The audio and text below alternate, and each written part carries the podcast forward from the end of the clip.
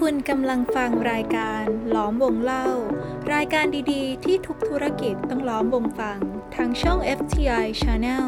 digital platform ของสภาอุตสาหกรรมแห่งประเทศไทย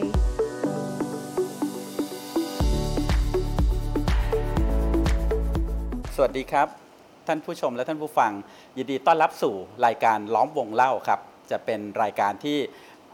นำเอามืออาชีพนะครับ เบอร์ต้นๆเนี่ยของ แต่ละหัวข้อนะครับแต่ละเรื่องที่น่าสนใจเนี่ยเข้ามาพูดคุยกันนะครับ วันนี้เราจะมาพูดคุยกันนะครับในเรื่องของอุตสาหกรรมยานยนต์ไทยรอดหรือไม่รอดในสถานการณ์โควิด -19 นะครับโดยมีแขกรับเชิญ 3 ท่านคือ คุณสุภรัตน์สิริสุวรรณนางกูลนะครับรองประธานสภาอุตสาหกรรมแห่งประเทศไทยนะครับและเป็นที่ปรึกษาบริษัทโตโยต้ามอเตอร์คุณกรกฤช จุฬางกูร รองประธานสภาอุตสาหกรรมแห่งประเทศไทยนะครับและเป็นประธานบริหาร บริษัทซัมมิตออโต้บอดี้ครับ และคุณยงศิลป์ยุวธานนท์รองเลขาธิการสภาอุตสาหกรรมแห่งประเทศไทย และเป็นกรรมการผู้จัดการนะครับ dealer บริษัทนครชนบุรี สวัสดีครับทุกท่านครับ สวัสดีครับ สวัสดีครับครับ สวัสดีครับนะฮะวันนี้เรามีประเด็นเรียกว่าเป็นประเด็น hot แล้วผมคิดว่า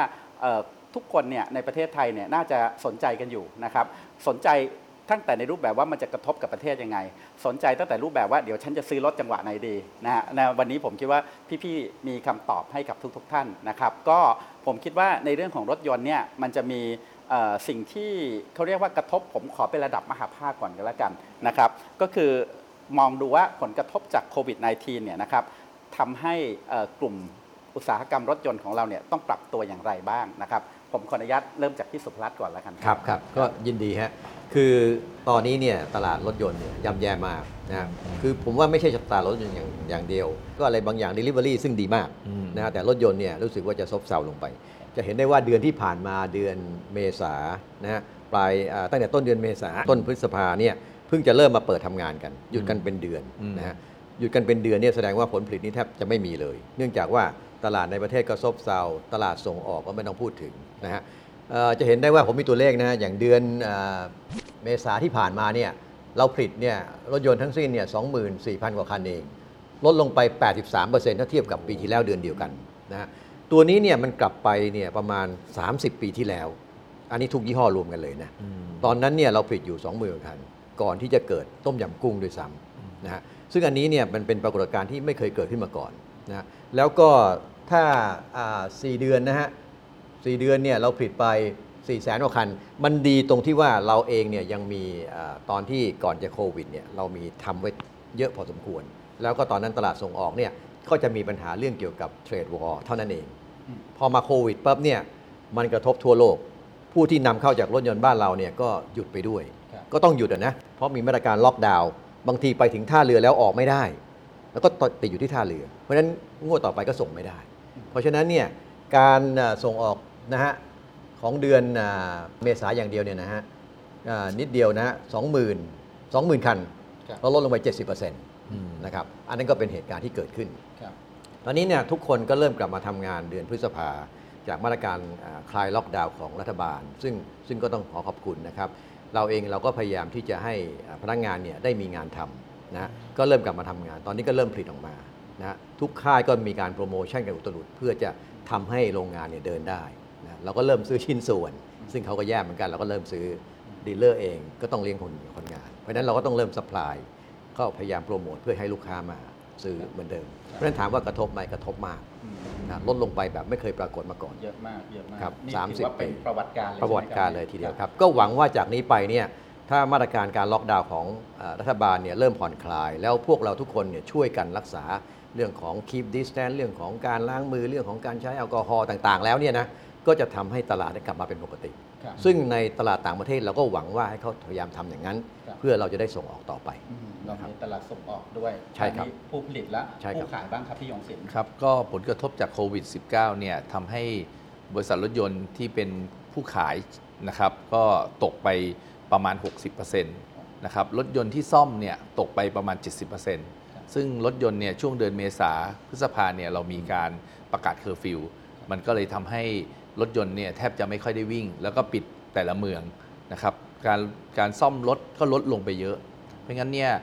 สถานการณ์เนี่ยทำให้เราเองต้องพยายามรักษาบุคลากร อาจจะต้องปรับตัวในเรื่องการ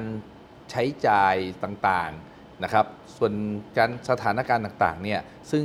เราเองยอดขายเราเองเนี่ยตกลงเนี่ยเราก็ทำให้ สภาวะในเรื่องแคสโ o เราลดลงเหมือนกันนะครับก็อยากให้รัฐบาลช่วย เพราะว่าจริง ๆ มาตรการต่างๆ ที่ช่วย SME ต่างๆเนี่ยที่จะทำให้เรื่องเกี่ยวกับซอฟท์โลนต่างๆเนี่ยมาช่วยผู้ผู้ขายสินค้า เพราะว่าเราตกทั่วประเทศเลยทุกอย่าง ผมว่าทุกยี่ห้อก็เป็นเช่นเดียวกันครับครับณวันนี้เริ่มคลายล็อกดาวน์แล้วเนี่ยดีขึ้นบ้างไหมดีขึ้นดีขึ้นเพิ่มขึ้นมากครับครับ อาจจะปกติเนี่ยหกเจ็ดสิบเปอร์เซ็นต์ตอนนี้ก็ประมาณ40%เปอร์เซ็นต์อ๋อก็เพิ่มขึ้นแต่ว่ามันก็ยังไม่กลับไปเหมือนเดิมเหมือนเดิมครับซึ่งเราจะมีมาตรการวันก่อนผู้บริหารระดับสูงก็มาเยี่ยมเยียน dealer ว่าเรามีมาตรการในเรื่อง distancing ยังไงบ้าง ในการดูแลลูกค้ายังไงบ้าง ซึ่งผมเองเนี่ยเชื่อว่าทุกธุรกิจรถยนต์ที่เป็นผู้ขายนะครับ dealer ต่างๆ ก็คงจะทำเหมือนเหมือนๆกันเพ ราะเราเองเป็นส่วนหน้าที่จะต้องดูแลลูกค้านะครับไม่ว่าซ่อมตัวถังละสีหรือก็การขายรถยนต์นะครับ ทุกอย่างเป็นการเดิน เพราะว่าอย่างน้อยก็ขอบคุณภาครัฐที่ยังไม่เรายังไม่ต้องปิดกิจการ เหมือนโรงแรมหรือเหมือนกับห้างสรรพสินค้า ซึ่งตรงนั้นเราก็เป็นห่วงพนักงานหลายคนมากเหมือนกัน แต่ตอนนี้ของของผมเองก็ยังไม่มีการปลดพนักงานเลยนะครับ ซึ่งตรงนี้เราพยายามคีปพนักงานไว้อย่างดีมาก ทีนี้เกี่ยวกับเรื่องของการซ่อมเนี่ยน้อยลง ก็จะมาถึงพวกอ,อุปกรณ์ชิ้นส่วนยานยนต์ต่างๆ ของคุณกรกิจเป็นยังไงบ้างครับก็ของผมเป็นผู้ผลิตนะครับจริง ๆ แล้วเนี่ยค่อนข้างที่จะลำบากอย่างที่คุณสุภรัตน์พูดนะครับว่ายอดการผลิตมันตกลงไปประมาณ 80%ในช่วงของเดือนพฤษภา แต่ว่าในเดือนของเดือนมิถุนายนนะครับก็จะดีขึ้นเป็นตามลำดับนะครับสิ่งที่เราทำการสำรวจภายใน บริษัทของเรานะครับก็คือมีการสำรวจ supply chain ทั้งหมดเลย ตั้งแต่การรับของจนถึงถึงการส่งของนะครับ เรามาดูนะครับว่าสิ่งที่ผ่านมาเนี่ยอุตสาหกรรมยานยนต์ของเราได้รับการเจริญเติบโตมาโดยตลอดนะครับอาจจะมีแค่ช่วงหลังที่เศรษฐกิจไม่ค่อยดีก็แต่ว่ามันก็ไม่ได้ลดลงอย่างน่ากลัวนะครับเพราะฉะนั้นเนี่ยที่ผ่านมาเราผลิตไม่ทันมาโดยตลอด จึงทำให้เรามีการทำเอาซอร์สอันนี้คือส่วนหนึ่งคือของการสำรวจ supply chain นะครับ เพราะฉะนั้นตอนนี้เนี่ยเรามาเห็นละว่าในส่วนของที่เรามีการเอาซอร์สออกไปเนี่ยอาจจะต้องเริ่มต้นใหม่ ก็คือไอ้ส่วนที่เอาซอร์สไปแล้วเราอาจจะไม่ได้ดึงกลับนะครับแต่ว่าในส่วนของที่รถรุ่นใหม่ที่กำลังจะมีการออกไปหลังจากนี้นะครับเราก็เลยมีการที่จะมามองแล้วก็พิจารณาในการที่ผลิตภายในมากยิ่งขึ้น การสำรวจ supply chain ที่เกิดขึ้นภายในบริษัทมันจะส่งผลอีกอย่างหนึ่งนะครับ ก็ผมยกตัวอย่างอย่างตัวพาเลตหรือตัวตัวแหลกใส่ชิ้นงานในอดีตที่ผ่านมาเนี่ยเราไม่สามารถที่จะทำ ภายในเพียงพอ เพราะฉะนั้นเนี่ยยอดการทำภายในเราทำแค่ประมาณ 10%เท่านั้นเองนะครับก็จริงๆ อยากจะบอกทางเอ่อคนที่อยู่ในผู้ประกอบการนะครับลองดูนะครับว่าในช่วงนี้ในช่วงโควิด อะไรที่สามารถทำเองได้นะครับก็ลองพิจารณานะครับมันมีในเรื่องของเออการกระทบที่เป็นภาพรวมนะฮะก็คือการลดลงของยอดผลิตรถยนต์ตรงนี้เนี่ยมันไปกระทบภาพรวมคือรายได้ของประเทศเลย มากน้อยยังไงครับเอ่อรถยนต์เนี่ยนะฮะเราเราเป็นหนึ่งในอุตสาหกรรมหลักของประเทศเลยนะฮะที่ว่า มีทั้งทำเพื่อขายในประเทศแล้วก็ส่งออกด้วยนะครับอันนี้การขายในประเทศเนี่ยจริงๆ เราตั้งเป้าหมายไว้เนี่ยขายในประเทศปีนี้ประมาณ 1 ล้านคัน ส่งออก 1 ล้านคันนะฮะหนึ่งล้านคันเนี่ยนะฮะมันถ้าตีง่ายๆ เฉลี่ยคันละ 7 0 0 0 0เนี่ยคือ 7 0 0 0 0 ล้านละเพราะฉะนั้นเนี่ยอุตสาหกรรมยานยนต์เนี่ยซึ่งเรามีคนอยู่ประมาณ 7 5 0 0 0 0 คน supply chain ของเราเนี่ยนะฮะยาวมาก ตรงนี้จะทำให้เกิดรายได้ของประเทศเนี่ยเราเคยตีไว้คร่าวๆประมาณ 10%ของ GDP อุตสาหกรรมนะเพราะฉะนั้นเนี่ยมันต้องกระทบแน่นอน เพราะว่าจากตรงนี้แล้วหลังจากโควิดที่มันเกิดขึ้นเนี่ยเราประมาณการใหม่ว่ามันอาจจะตกลงไปเหลือแค่ 5 0 0 0 0 0 คัน ส่งออกก็อาจจะเหลือ 5 0 0 0 0 0 คัน นั่นหมายความว่า 50%ลดลงไป มันก็กระทบรายได้ GDP แน่นอน อันนี้เป็นเป็นสาเหตุใหญ่เลย อันนี้เราหลีกเลี่ยงไม่ได้ เพราะฉะนั้นมันอยู่ที่ว่าโควิดนี้จะยืดเยื้อขนาดไหน ถ้ามันจบภายในมิถุนาอย่างที่ว่าเนี่ยเราอาจจะขายได้ประมาณสักห้าแสนเจ็ดหรือว่าอาจจะขึ้นไประดับ 6 0แสน ทั้งเอ่อในประเทศแล้วก็ส่งออก ถ้าต่างประเทศเนี่ยเขาสามารถควบคุมได้ดีเหมือนกันนะแต่ถ้าไม่ได้จริงๆเนี่ยในในในเรียกว่าในเร็วร้ายที่สุดเนี่ยเราก็มองว่าลดลงไป 50%ก็เหลือสัก 5 0 0แสนครับก็จากเจ็ดแสนล้านก็อาจจะเหลือสัก 3 0 0แสนล้านประมาณนี้ครับทีนี้มันมีประเด็นคาบเกี่ยวกัน เกี่ยวกับเรื่องของเออไม่รู้ว่าจะบอกว่าโควิดเป็นตัวกระตุ้นหรือเปล่านะฮะแต่คนจะมีความกังวลในเรื่องของการย้ายฐานการผลิต เช่น จากไทยไปเวียดนามไปประเทศเพื่อนบ้านอย่างนี้เป็นต้นเนี่ยครับตรงนี้เนี่ยไม่ทราบว่ามันมีรายละเอียดหรือว่ามีความน่ากังวลยังไงบ้างไหมครับพี่ตรงนี้เนี่ยมันคงจะไม่ใช่เป็นสาเหตุหลักในการพิจารณาตรงนั้นนะปกติเนี่ยค่ายรถยนต์เนี่ยเขาก็จะมองว่าประเทศไหนเนี่ยที่ที่ผลิตโดยโดยหลักการเนี่ยนะเขาก็จะมองว่าประเทศที่ผลิตเพื่อขายในประเทศที่ใกล้ไว้ก่อนเนี่ยแล้วมีวอลลุ่มมีปริมาณมาก ก็จะทำให้รถรุ่นนั้นเนี่ยมีราคาต้นทุนถูกอืม นะซึ่งจะมีอ่าศักยภาพในการที่จะออกไปแข่งขันในตลาดโลกได้ เรื่องของค่าเงินบาทก็จะเป็นอันหนึ่งในเรื่องของการส่งออก ค่าเงินบาทแข็งก็ทำให้การกำไรเนี่ยน้อยลงไป หรืออาจจะถึงขาดทุนได้นะเพราะฉะนั้นเขาก็จะเลือกว่าแหล่งไหนควรจะผลิตรุ่นไหนเพื่อการส่งออกนะแหล่งนี้เนี่ยเนื่องจากผลิตในประเทศเยอะเพราะฉะนั้นต้นทุนถูกก็ส่งออกได้อืมก็ยังคงต่อไป แต่ถ้ารุ่นนี้เนี่ยขายในประเทศก็ไม่เยอะมากอืมส่งออก พอใช้ได้ แต่พอค่าเงินบาทแบบนี้ปุ๊บเนี่ยเขาอาจจะไปคิดว่าเอ้ยประเทศนี้น่าจะดีกว่า ก็อาจจะย้ายชั่วคราว หรือย้ายตลอดอันนี้ไม่ไม่ไม่แน่นอนครับเพราะฉะนั้นตรงนี้เนี่ยก็มีสิ่งที่มีสิทธิ์ที่จะเกิดขึ้นได้นะเพราะฉะนั้นตรงเนี้ยการย้ายไม่ย้ายเนี่ยก็ขึ้นอยู่กับนโยบายของแต่ละค่าย อันนี้ก็มีออกข่าวไปบ้างแล้วนะก็เราไม่เอ่ยถึงยี่ห้อ เพราะฉะนั้นตรงนี้เนี่ยผมว่ามันเป็นสิ่งที่น่าท้าทายแล้วก็คงจะมีเอ่อเรียกว่ามีศักยภาพที่จะเดินหน้าต่อไปได้ครับผมงั้นผมขอรีเลท มาที่ชิ้นส่วนยานยนต์ครับคุณกรกิจครับเกี่ยวกับในเขาเรียกว่าการย้ายฐานต่างๆเนี่ยในชิ้นส่วนยานยนต์ แต่ชิ้นส่วนยานยนต์ส่วนใหญ่ผู้ผลิตก็จะเป็นเจ้าของคือเป็นคนไทยใช่ไหมฮะเพราะฉะนั้นเรื่องของการย้ายฐานแต่เรามีโรงงานเหมือนกันเช่นในจีนในอะไรอย่างนี้เป็นต้นครับเอ่ออย่างที่เมื่อกี้พี่นาคาบอกนะครับว่าผู้ผู้ผลิตชิ้นส่วนเนี่ยมันไม่ใช่มีแต่คนไทยละ มันเริ่มมีชาวต่างชาติเข้ามา เนื่องจากเมืองไทยมันก็เป็นแหล่งที่เอ่อเราเคยติดยอดแบบ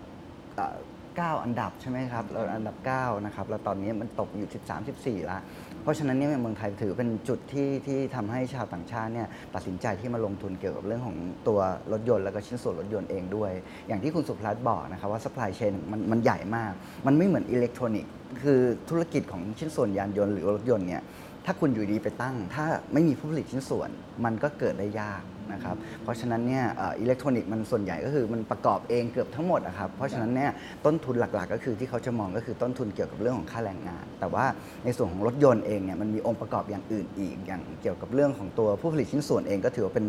ปัจจัยที่สำคัญมากๆเลยนะครับ ก็เมื่อกี้ก็ดีใจที่พี่สุวรัตน์บอกว่าเออยืนยันไม่ไม่ย้ายไปไหนนะครับ ก็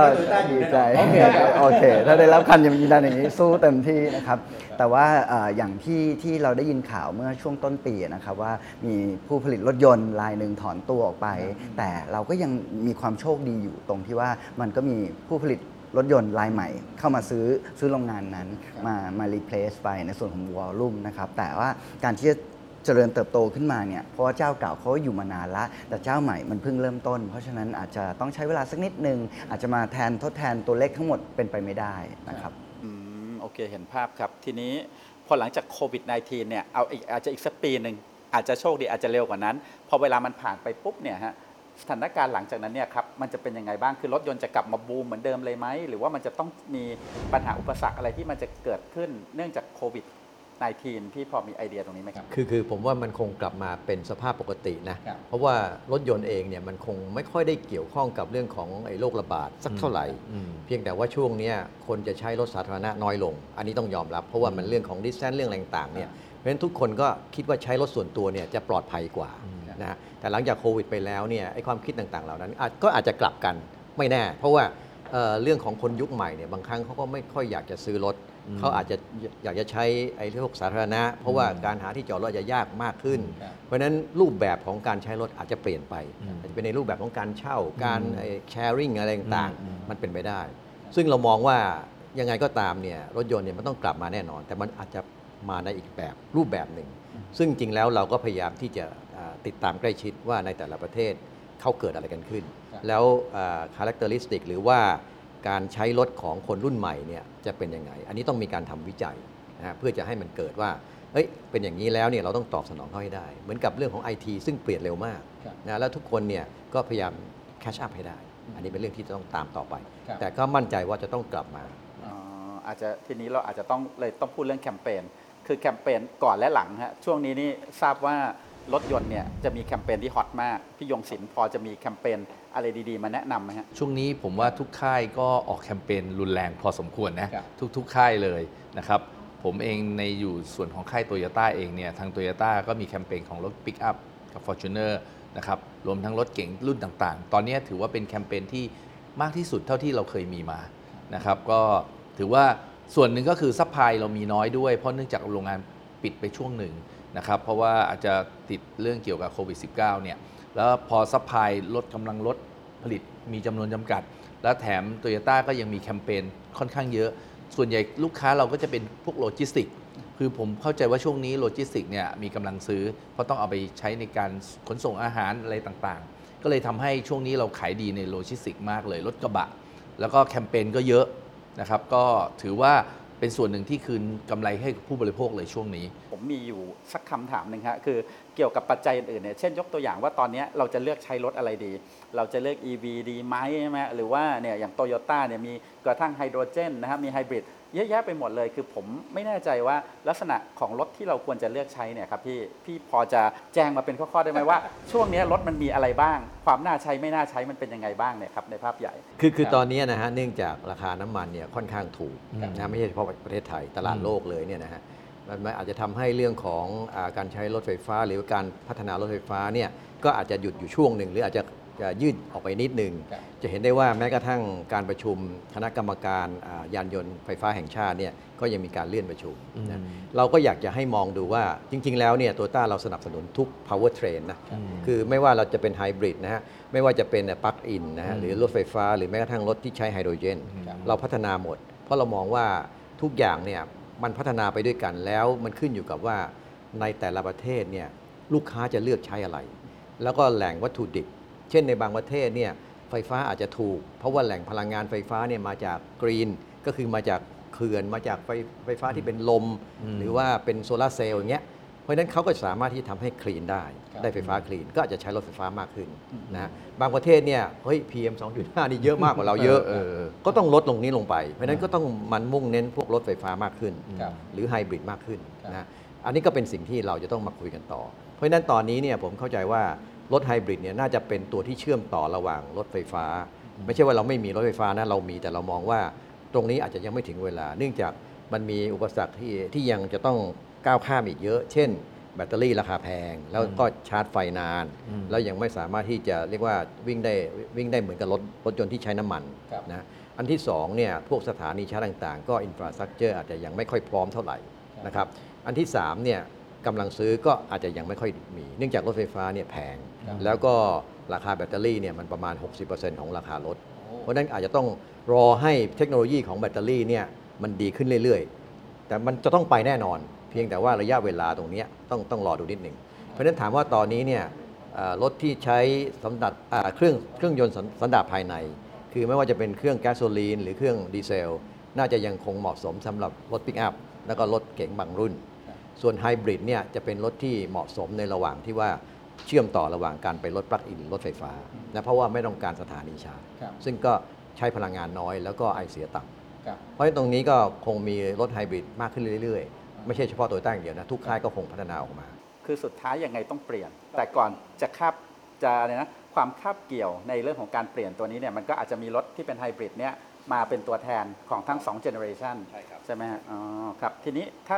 เอ่อเกี่ยวเนื่องกับทางด้านของรถ EV เนี่ยฮะอยากถามคุณกรกิจ คือพวกอะไหล่ยนต์ต่างๆเนี่ยเวลาที่มันจะเริ่มเปลี่ยนเป็น EV เนี่ยทางชิ้นส่วนยานยนต์เนี่ยก็เริ่มพัฒนาตัวเองไปในชิ้นส่วนที่จะมาเป็นรถประเภทอื่นๆด้วยไหมครับ อ่าสิ่งที่เราจะต้องอากังวลเองเนี่ยก็คือเกี่ยวกับเรื่องของเทคโนโลยีที่มันจะมีการเปลี่ยนแปลงอย่างรวดเร็วนะครับ แต่เท่าที่ผมมองมองๆนะครับก็เราพูดกันมาแบบ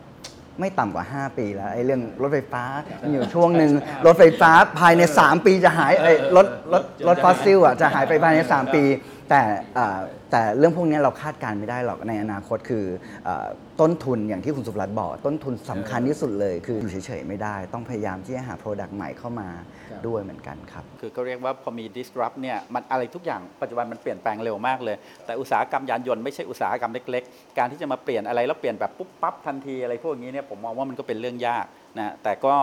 ผมว่าจุดสำคัญอยู่ที่ตอนนี้เลยว่าณเวลาที่มันเกิดปัญหาตรงนี้เนี่ยฮะก็คือโควิด -19 คือเราก็เลยมีการอ่านำเสนอทางหน่วยงานภาครัฐในการที่ให้ความช่วยเหลือใช่ไหมฮะโดยที่ที่จริงแล้วเรามีอยู่ 3 ข้อ แต่เดี๋ยวพี่สุภรัตน์จะพูดให้ฟังว่าเป็นยังไงบ้างนะฮะ มีเกี่ยวกับเรื่องของมาตรฐานยูโร5และยูโร6ใช่ไหมฮะ มีเรื่องมาตรการลดเก่าแลกใหม่ ซึ่งอันนี้เกี่ยวเนื่องกับ หัวข้อที่เราพูดถึงเมื่อกี้คือ จะช่วยเกี่ยวกับเรื่องของมลพิษยังไงบ้างด้วยนะฮะเราก็มีเกี่ยวกับเรื่องของเอ่อลดภาษีนะฮะอย่างนั้นผมขออนุญาตรบกวนได้พี่คสุรับภลักผษมณ์คผรับมเล่าให้ฟังคร่าวๆอย่างนี้นะฮะคือจริง ๆ แล้วเนี่ยภาอุตสาหกรรมเนี่ยโดยเฉพาะทางกลุ่มยานยนต์รวมทั้งสมาคมชิ้นส่วนด้วย ก็ได้มีการปรึกษากันว่าเราจะทำยังไงให้ยานยนต์เนี่ยกลับมาได้อย่างเร็วที่สุดหลังจากโควิดผ่านไปนะฮะครับซึ่งตรงนี้เราก็เลยมองว่า ถ้าอย่างนั้นเนี่ยให้ลดภาษีสรรพสามิตสัก 50%เป็นไง ซึ่งเราก็คิดคร่าวๆแบบนั้นนะนะครับก็คิดว่าน่าจะดี แต่พอเรามาศึกษาจริง ๆ แล้วเนี่ยปรากฏว่าตอนนี้แคมเปญอย่างที่คุณยงศรีพูดเนี่ยครับมันมากกว่า 50%ของไอ้สรรพสามิตซะด้วยซ้ำเพราะว่าบางรุ่นบางแบบอย่างรถปิกอัพเนี่ยรถอ่าที่เป็น single cab เนี่ยภาษีมันแค่3%เองเพราะฉะนั้นลดไปอีกครึ่งหนึ่งก็เหลือ 1.5 ซึ่งมันลดไปประมาณ 2-3,000บาทอืมซึ่งอันนี้แคมเปญล่อไปตั้งเยอะนะฮะมันก็ไม่คุ้ม หรือว่ารถที่ระดับสูงเนี่ยซึ่งเป็นไฮบริดเนี่ยมันเหลือมันมีจ่ายอยู่ 4%ลดลงไป 2%ก็อีกไม่กี่ตังค์อีกอืมเพราะฉะนั้นมันก็เลยลดไม่เท่าไหร่ เราก็เลยมองว่าตรงเนี้ยมันมันไม่น่าจะ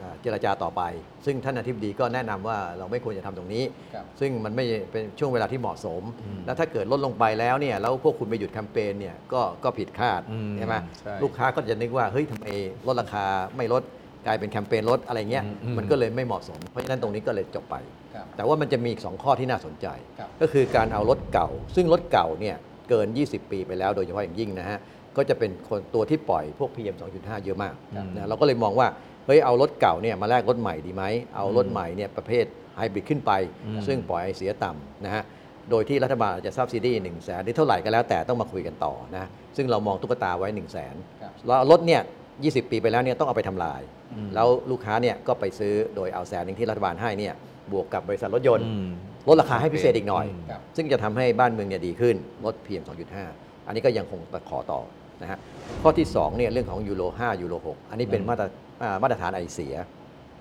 ซึ่งมาตรฐานไอเสียยูโร5เนี่ยนะจริง ๆ แล้วยูโร5ทั้งยูโร5และยูโร6เนี่ยต้องมาพร้อมกับน้ำมัน ซึ่งซัลเฟอร์ต่ำนะฮะจากเดิมเนี่ย50 ppm นะปัจจุบันใช้อยู่ ถ้าเป็นยูโร5เนี่ยต้องเป็นระดับ 10 ppm ถึงจะได้ผลเต็มที่ แต่ถึงแม้ว่าไม่ได้เป็นน้ำมันยูโร5สักทีเดียวก็ลดได้ระดับหนึ่งนะเราก็มองว่าตามมติคอรมอเนี่ยยูโร5เนี่ยจะใช้ปีปีหน้า แล้วยูโร6ถัดไปอีก 1 ปีอืมเราก็มองว่าตัวเนี้ยมันจะมีต้นทุนนะฮะอ่าแก๊สโซลีนหรือเบนซินเนี่ยต้นทุนอาจจะเพิ่มไม่เท่าไหร่ แต่ดีเซลโดยเฉพาะปิกอัพเนี่ยเพิ่มเยอะมากอืมเพราะฉะนั้นเราก็เลยมองว่าถ้า 2 ตัวนี้เนี่ยจะช่วยผู้บริโภค ให้ยืดเวลาออกไปสักก่อนเนี่ยอืมก็จะสามารถทำให้ต้นทุน หรือว่าลูกค้าจะต้องจ่ายเพิ่มเนี่ยน้อยลงไปนะซึ่งทั้งนี้ทั้งนั้นเนี่ยก็ต้องรอรัฐบาลตัดสินใจอีกที เพราะว่าก็ต้องไปแลกกับเรื่องของ PM ครับนะซึ่งตรงนั้นเนี่ยเราก็คงจะยื่นต่ออืมก็คงจะต้องมาดูกันต่อไปครับนะถ้าจะให้ดีเนี่ยถ้าสมมติว่ายูโร 5 ไปก่อน โดยที่ว่าอ่าเรื่องของการลด PM ถึงแม้จะไม่ได้ร้อยเปอร์เซ็นต์แต่ลดได้ระดับหนึ่ง แล้วยูโร 6 เลื่อนออกไปอีกสักพักหนึ่ง อันนั้นก็จะเป็นตัวที่เหมาะสม แต่ทั้งนี้ก็ขึ้นอยู่กับภาครัฐอืมจะเลื่อนออกไปทั้งคู่ หรือเลื่อนบางตัวไปก่อน อันนี้ก็เป็นสิ่งที่เขาต้องตัดสินใจครับผมครับแต่ดังนั้นเอ่อตอนนี้เรื่องภาษีเนี่ยไม่จำเป็นต้องรอ คิดว่าไม่ต้องไม่ไม่ไม่ต้องไม่ต้อง เพราะว่าแคมเปญเนี่ย cover ไปหมดแล้ว ครับพี่ยงศิลป์สามารถยืนยันได้ว่าแคมเปญตอนนี้เราฮอตจริงตอน จะซื้อต้องช่วงนี้ ใช่ตอนตอนนี้แคมเปญถือว่ามากจริง ๆ นะครับ ครับก็เพราะว่าช่วงนี้ส่วนใหญ่ก็ค่ายทุกค่ายรถยนต์เนี่ย ก็ออกแคมเปญในช่วงนี้เยอะมากนะครับ ยิ่งคลายล็อกดาวน์ไปเรื่อยๆแคมเปญก็จะยิ่งอ่อนลง ถ้าอยากจะจองเนี่ยต้องช่วงนี้ถูกไหมพี่ ใช่ครับ แล้วคผรัมบ เห็นด้วยนะครับ เรื่องรถเก่าแลกรถใหม่นะครับ รถใหม่ส่วนใหญ่เนี่ยเราก็เรื่องไฮบริดเอยหรือเรื่องเทคโนโลยีใหม่ ๆ เอยจะได้ช่วยเรื่องไอตัวมลพิษของประเทศเราได้นะครับครับอืมคุณกรณ์มีในหัวข้อตรงเนี้ยครับที่จะนำเสนอภาครัฐเนี่ยเห็นด้วยไหมครับ หรือว่ามีอะไรที่อยากจะเสนอเพิ่มเติมได้ไหมครับ จริงๆ ในในภาคของการผลิตนะครับ เมื่อกี้เอ่อพูดถึงเกี่ยวเรื่องของตัวถ้อยเสีย ตัวถ้อยเสียเนี่ยมันจะมาเกี่ยวข้องกับตัวมาตรฐานยูโร 6มาก ๆ เลยนะครับ ซึ่งต้องบอกเลยว่าในประเทศไทยเนี่ยค่ายรถยนต์ที่มีมีจำนวนมากเนี่ยก็คือเป็นค่ายรถยนต์ญี่ปุ่น แล้วถามว่าผู้ผลิตถ้อยเสียเนี่ย